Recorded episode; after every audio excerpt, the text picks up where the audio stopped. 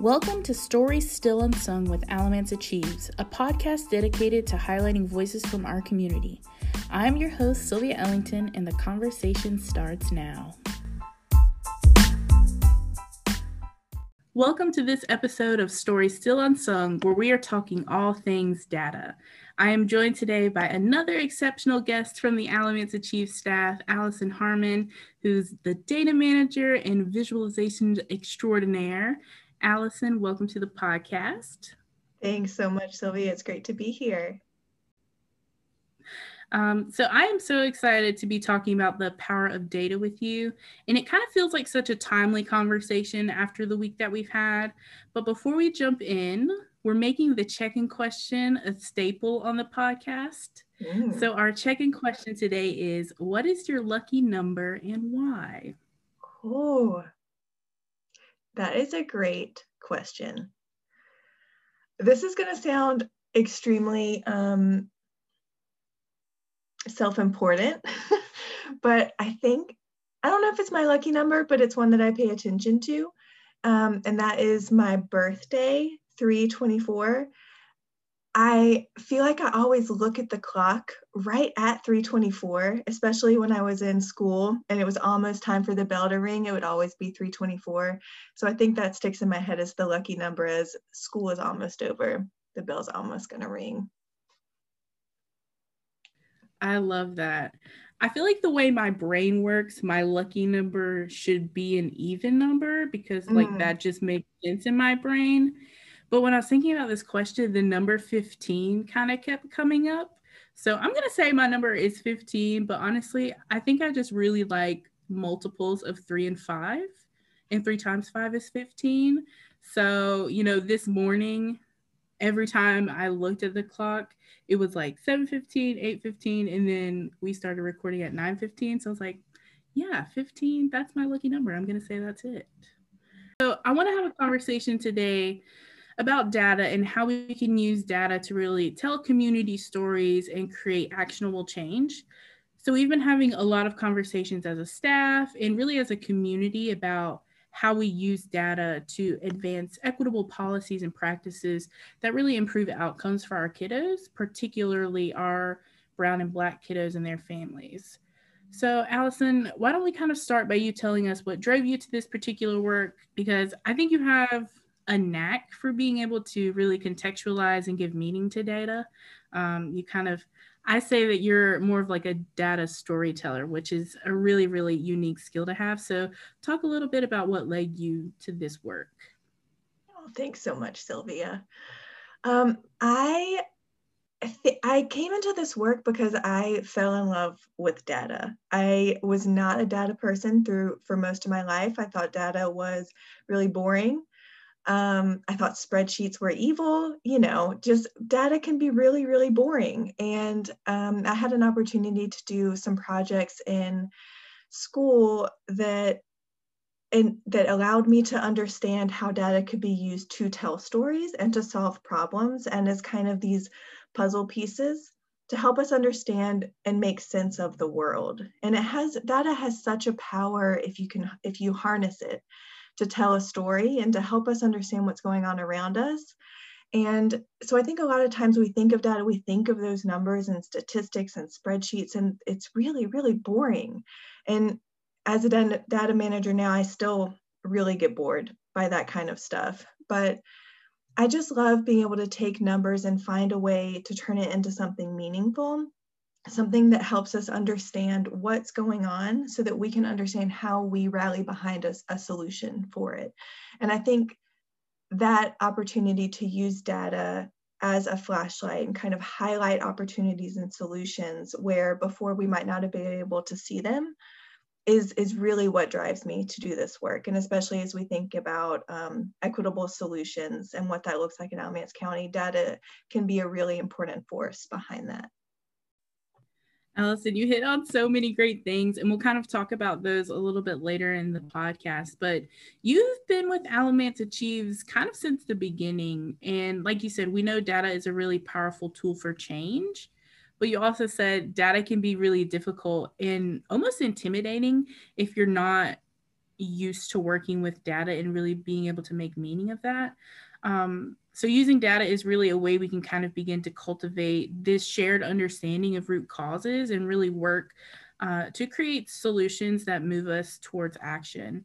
And so, with this knowledge comes the power to really make change and co develop those solutions, especially with community, as we kind of seek to leverage some of our existing resources that ensure that our students and community are thriving.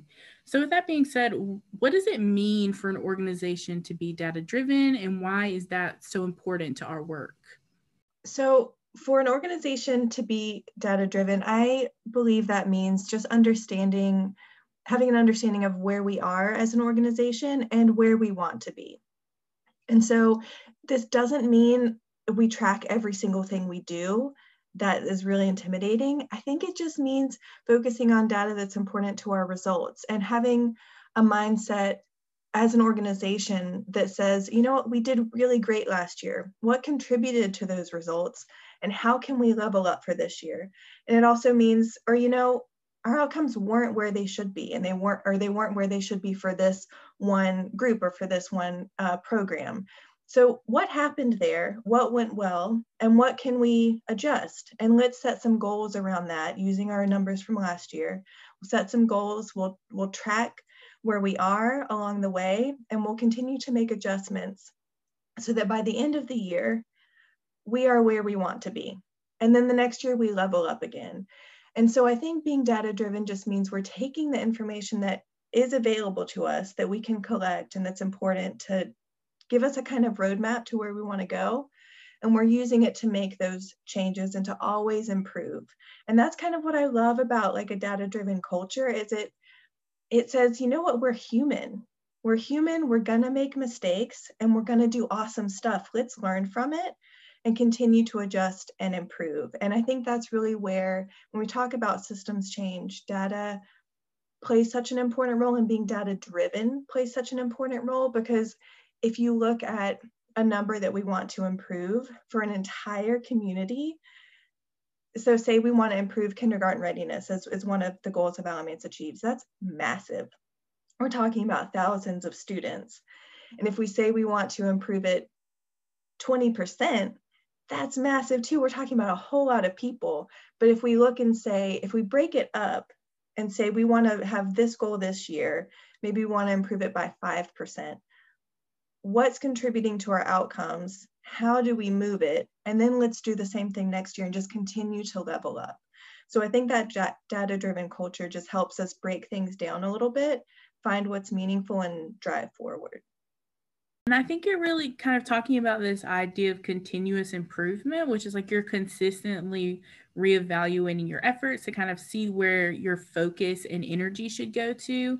And we've really at Alamance Achieves trying to been embrace the like fail forward culture and taking calculated risk because we know even though we're trying to use data driven approaches and evidence based programming that it doesn't work out every single time. And that's just kind of the nature of the work that you have to be flexible and reevaluate. So, can you kind of talk to your experience about your work with Alamance Achieves and how you've been using this like continuous improvement model? Yeah. Yeah. So, I think one of the one of the really exciting teams that's been using um, a continuous improvement model is the Kindergarten Readiness Network.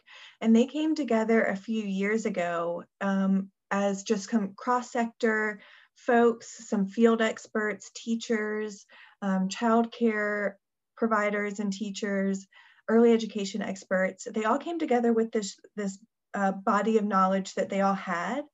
And from the beginning, they used data through every step of their process. Their goal was to increase the number of kids who are ready for kindergarten in Alamance County.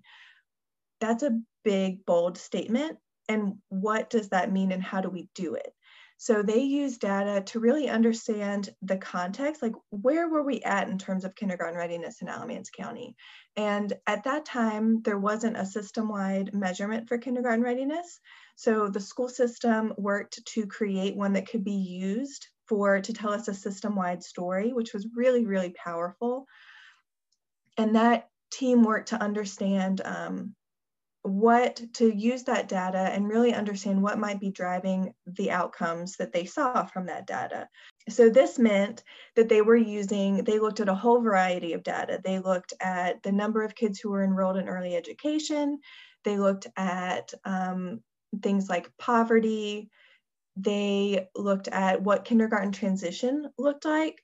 And they talked to families about their experience um, with kiddos zero to five and they landed on a few um, things that they could really rally behind. They wanted to increase access to high quality early, early education experiences, and they wanted to improve um, access to high quality kindergarten transition experiences. Both of those had data behind it that shows that kiddos who have access to these things are more likely to be set up to thrive in school. And by talking to families, they also understood that these were two places that our community could improve. So they rallied behind that and they began to under to develop some shared action plans. So they set a measurable goal to where they wanted to be that year they set some focus areas. So instead of focusing on the entire county they set they looked at data um, achievement data and they focused on two school zones where um, they knew that maybe opportunities and access to resources weren't as strong in in those areas as in the rest of the county. And they developed some shared action steps that they could take to um, improve access to those experiences.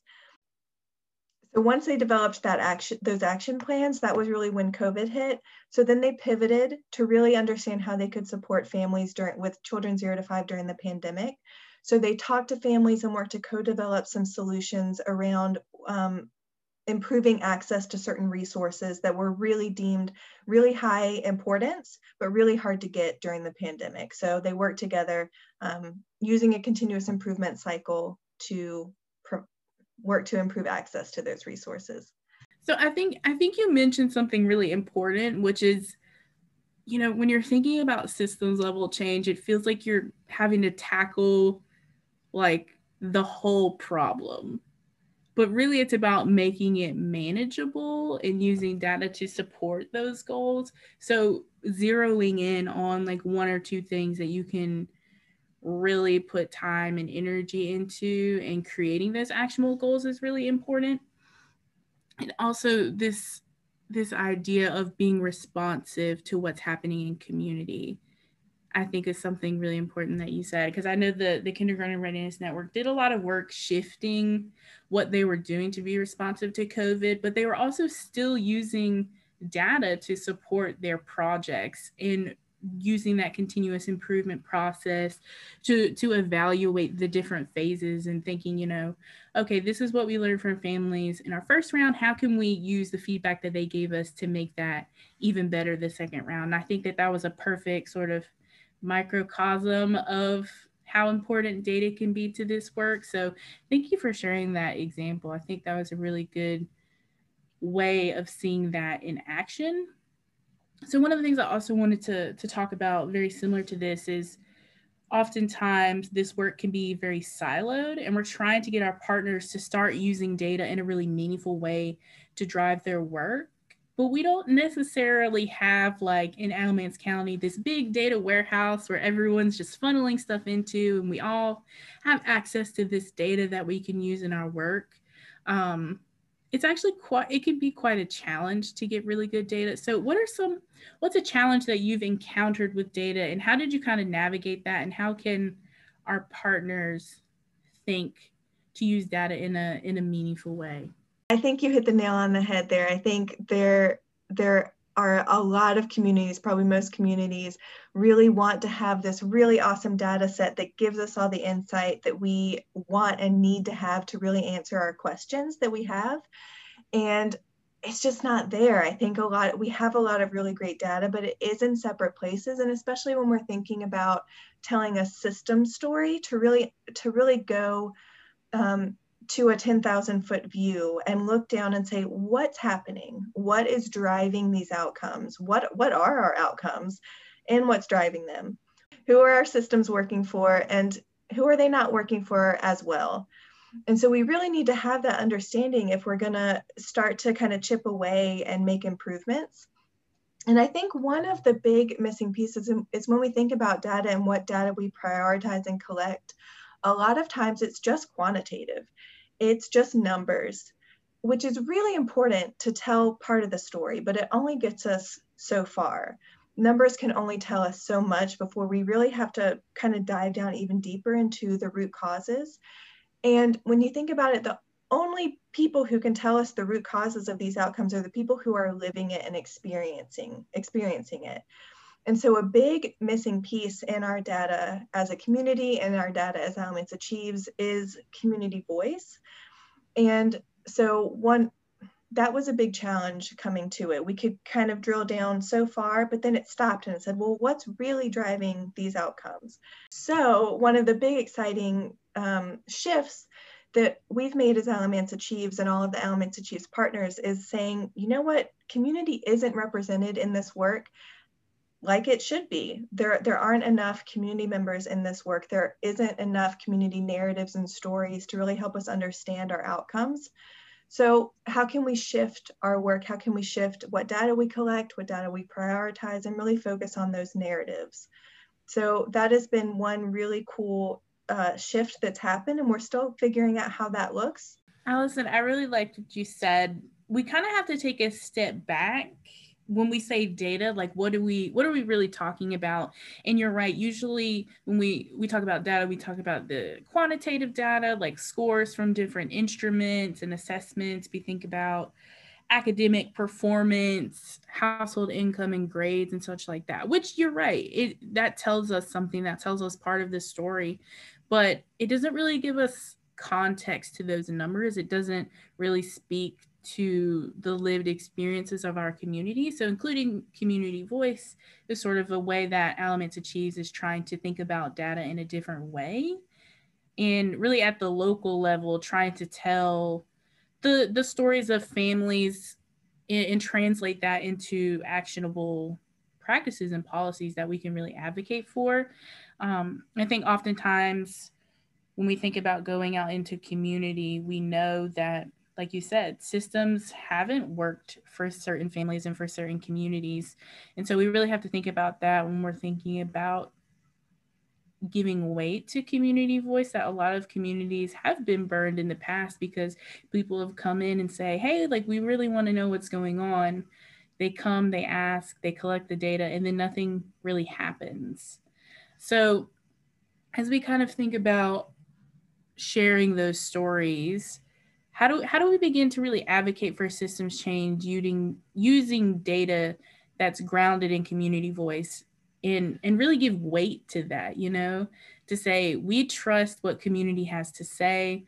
You know we always say those closest to the problem are closest to the solution. So we really have to when community speaks up believe what what what they're saying is true to their experience. So how do we use those two in a complementary way that quantitative number data but also weaving in community narratives that really contextualize what's going on Sylvia, I think that is such a great question, and I really loved the way you put that.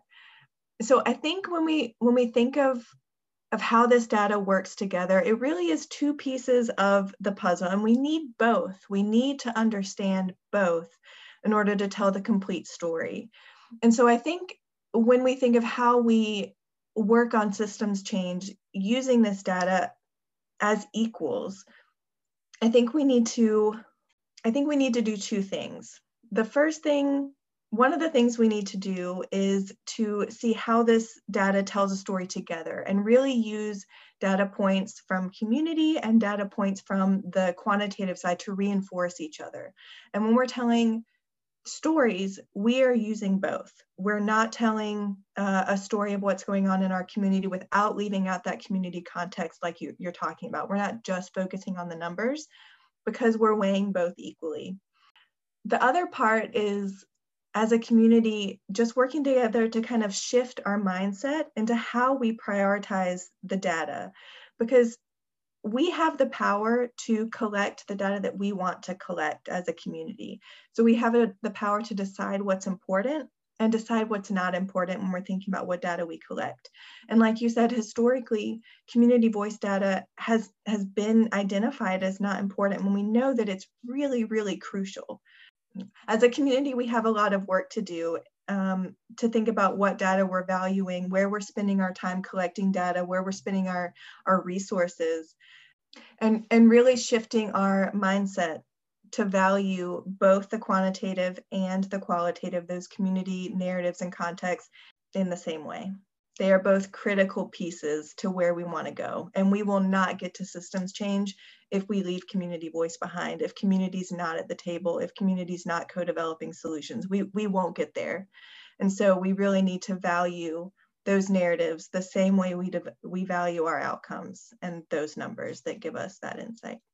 No, I, I think that's that's perfect. And really, really the point is to tell this systems level story instead of focusing on, you know, an individual narrative from a family that may kind of lead us down the trap of reinforcing problematic assumptions that we might have about our community. And so data really is about storytelling. And that's why I called you a storyteller at the beginning of our episode, because it's kind of thinking how do we begin to use data to tell a story that doesn't cater necessarily to a single narrative but's grounded in community and is actually leading to change? And i think you you you said something really important which is we're not just shifting mindsets we're also trying to shift power.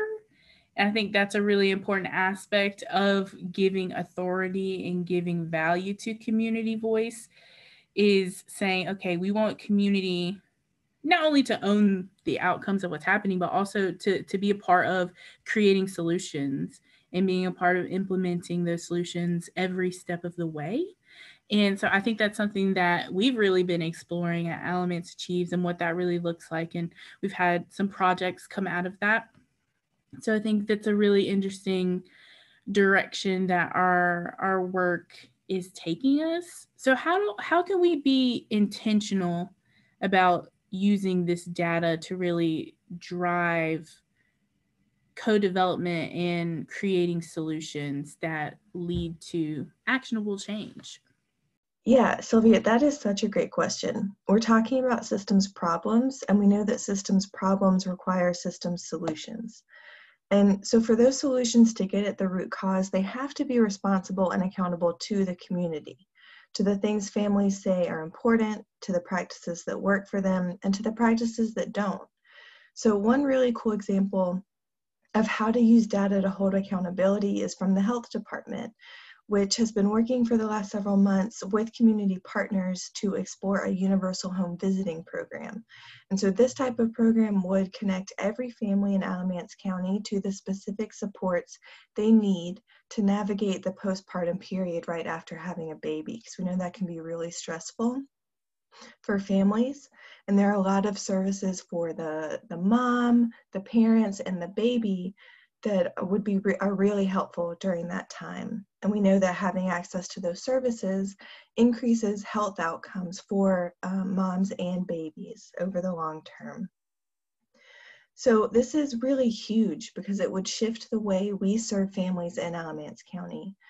But first, before they did anything um, with this program, they wanted to, to make sure that this was a program families actually wanted and needed and that it would connect families to the specific services they find valuable. So a team of folks from Elon, Cone Health, Healthy Alamance, and the health department talked to 40 parents who had recently had babies and they wanted to hear their experiences. So what supports were really valuable? Where were there barriers to accessing needed supports? And whether a universal home visiting program would have been a helpful addition during that time of their lives. Um, these narratives will directly inform the design of the home visiting program, which is just a really exciting example of how we can use data to be accountable to the community. I, I like what you said that you know we, we have we're trying to shift the narrative away from you know using the the REI like lake allegory metaphor is like the fish level stories of like oh well like our families are disengaged or our students aren't doing well because such and such reason but like really the underlying like you said, the root causes. Like, what is the underlying systems level issue that's creating this outcome for families? Because we know no matter who's in charge or no matter if a family moves away and another family comes back, like those outcomes are still being reproduced consistently over time. So we know it's a systems level issue, not a family level issue. And so I really wanted to to talk about this idea of using disaggregated trend data because that really tells us you said before that the systems are working for some folks and the systems are not working so well for other folks and we, we really have to figure out who who those folks are. So when we talk about systems change we have to talk about equity and racial equity and really in order to to strategize and create pathways for policies and practices that are working for for all of our students but really focusing on the students that need help the most. Why is it so important that we're using disaggregated data to really see trends in what students are or are not doing well? So we were talking about this before um, we started recording, and I really loved the example you brought up of normally we just have one big piece of data that says, here's where we are. So for example, we, we have a piece of data that says about half of our kindergartners are at risk of falling behind in school once they start school. That's a really big piece of data, but it, it tells us a little bit, but it doesn't tell us a lot. It's a starting point. Um, who is at risk for falling behind? Are there children who are more at risk of falling behind once they start school and why? What opportunities do kids who are thriving in school have access to in the early years? And how do we expand those opportunities and make sure that all children have access to high quality educational opportunities before they go into school?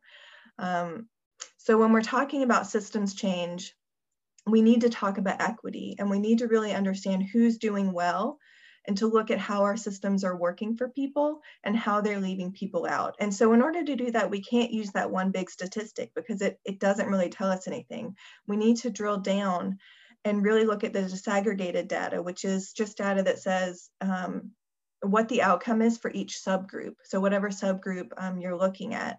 So we need to look at disaggregated data, especially by race and ethnicity and gender, to really understand who our systems are working for and who they're not working for. And so when we're thinking about um, co-designing solutions, they need to be built specifically for the populations who they're not working for.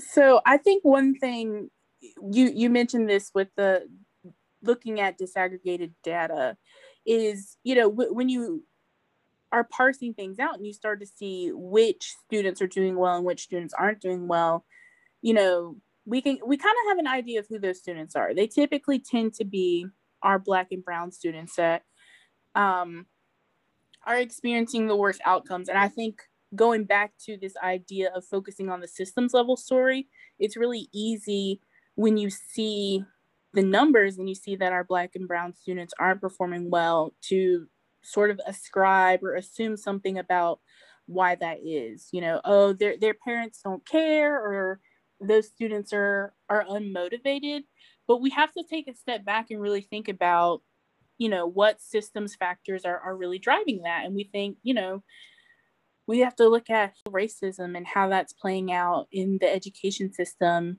and, and really focus on those root causes versus trying to ascribe um, an individual level narrative to why those students aren't performing well. So I think that's something that we also have to keep in mind you know, using data as a spotlight and not a hammer. We're not trying to necessarily place blame on any particular people, on any particular organizations, but that we really have to uplift you know who in our community isn't doing well um, by focusing on on this equity piece and giving support and resources to those in our community that need help the most and i think that that begins with really identifying who those folks are um, and Alison, I think you said something really important that it's about expanding opportunities for access. So we've heard communities say, you know, stop telling us, stop asking about stop asking us about everything that's wrong in our community, but help us figure out what's working right. And so, what does it really look like to have a thriving community? What does it look like to have thriving schools? It's about reframing that narrative from doom and gloom to really honoring the experiences of community. And so, I want to talk about for a second how we how we begin to use data to scale up projects that are working in our community and really focusing on that that asset based approach um, of of using our power to really collectively vision where we want to go as a community? Yeah, Sylvia, I, I love that question. And I love this lens of using an asset based approach to really scale what's already working in our community because we, we know we, we there are things that are working really, really, really well in our community to um, contribute to really great outcomes and so, how do we look at the assets that are already existing in community and really understand the pieces of them that are working well? What what pieces of the programs that are really improving outcomes like what about them is is working and how can we take those pieces and really expand them really understand them understand what's driving those outcomes and once we understand that to kind of test it out in another another place or another program to see if it gets the same outcomes. And if it does, if it gets great outcomes, how can we take it even bigger so that if you think of it kind of as a starting out as a smaller circle, so we're reaching a certain amount of kiddos with um, a really great practice or a really great policy or program. Um, and then that bubble starts to get bigger and bigger and bigger until ideally every child has and every family has access to that really really great thing that we know is improving outcomes for our community. And the cool thing about using the asset based approach is that there are learnings that um, folks in community have who are implementing these practices who know how they can who know how they work for their community. And we can instead of just using kind of these outcomes data we can use um, ex- lived experiences from folks who understand why it's working and who can kind of help inform um, how we scale these practices up.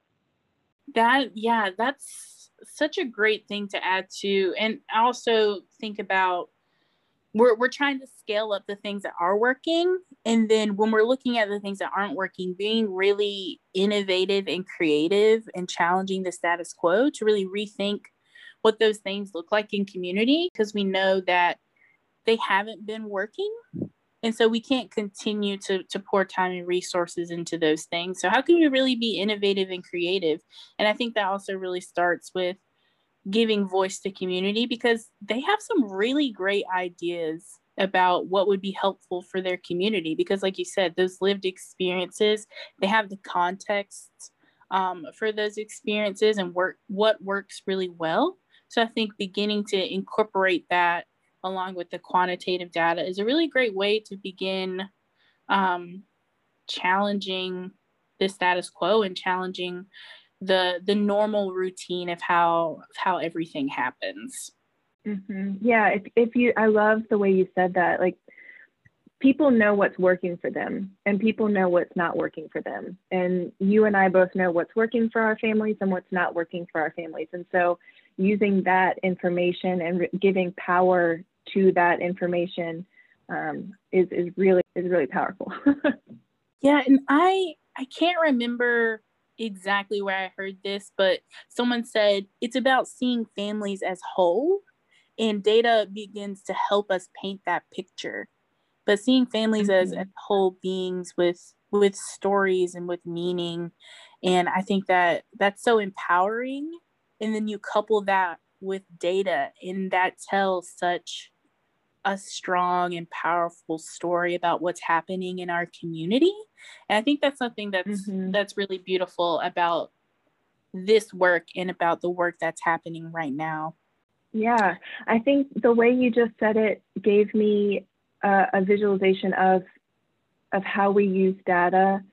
Um, and kind of how we talked about before that that outcome data that we usually point to that one statistic is kind of the the last page of a book. And using community narratives and um, other supporting data is building out the the rest of the book so that we can really understand a full picture of what's going on um, which is a, a really cool and powerful thing like you said. It's it's kind of magical in a way. It's really exciting yeah and i think that that's really this this epiphany that has been happening over the last year and also more broadly in our community and nationally is that community voice is that missing puzzle piece is that last page of the mm-hmm. book but it's so crucial you know think about reading a book and just the last page was torn out of it like mm-hmm. like how does it how does it end you know how does the story end and I, I really think it just brings everything full circle because we're doing mm-hmm. this work for our students and for community. So it, it makes sense that we would incorporate them in the process of decision making, of developing solutions. And so I'm really excited for for what that work is going to look like and how that's going to shape in the coming year because I really think it is just so important and it's valuable too to our work as well. Mm-hmm. Yeah. If we've been creating solutions and doing work without community and family voice for centuries, and we still have the outcomes that we have. So I think, like you said, it, it's a really, really crucial piece of moving forward is families, students, and communities are co-designing solutions using lived experience and supporting data. Yeah, I think that's so powerful, Alison. And I I thank you for coming on the podcast and really talking about that and spending this hour with me talking about what it means to be data driven and to also begin partnering with community um, to co-develop those solutions. So thank you so much for joining me and for bearing with me through the process of recording a podcast on zoom and just during a pandemic. So thank you Alison. Thank you so much sylvia. I really enjoyed our conversation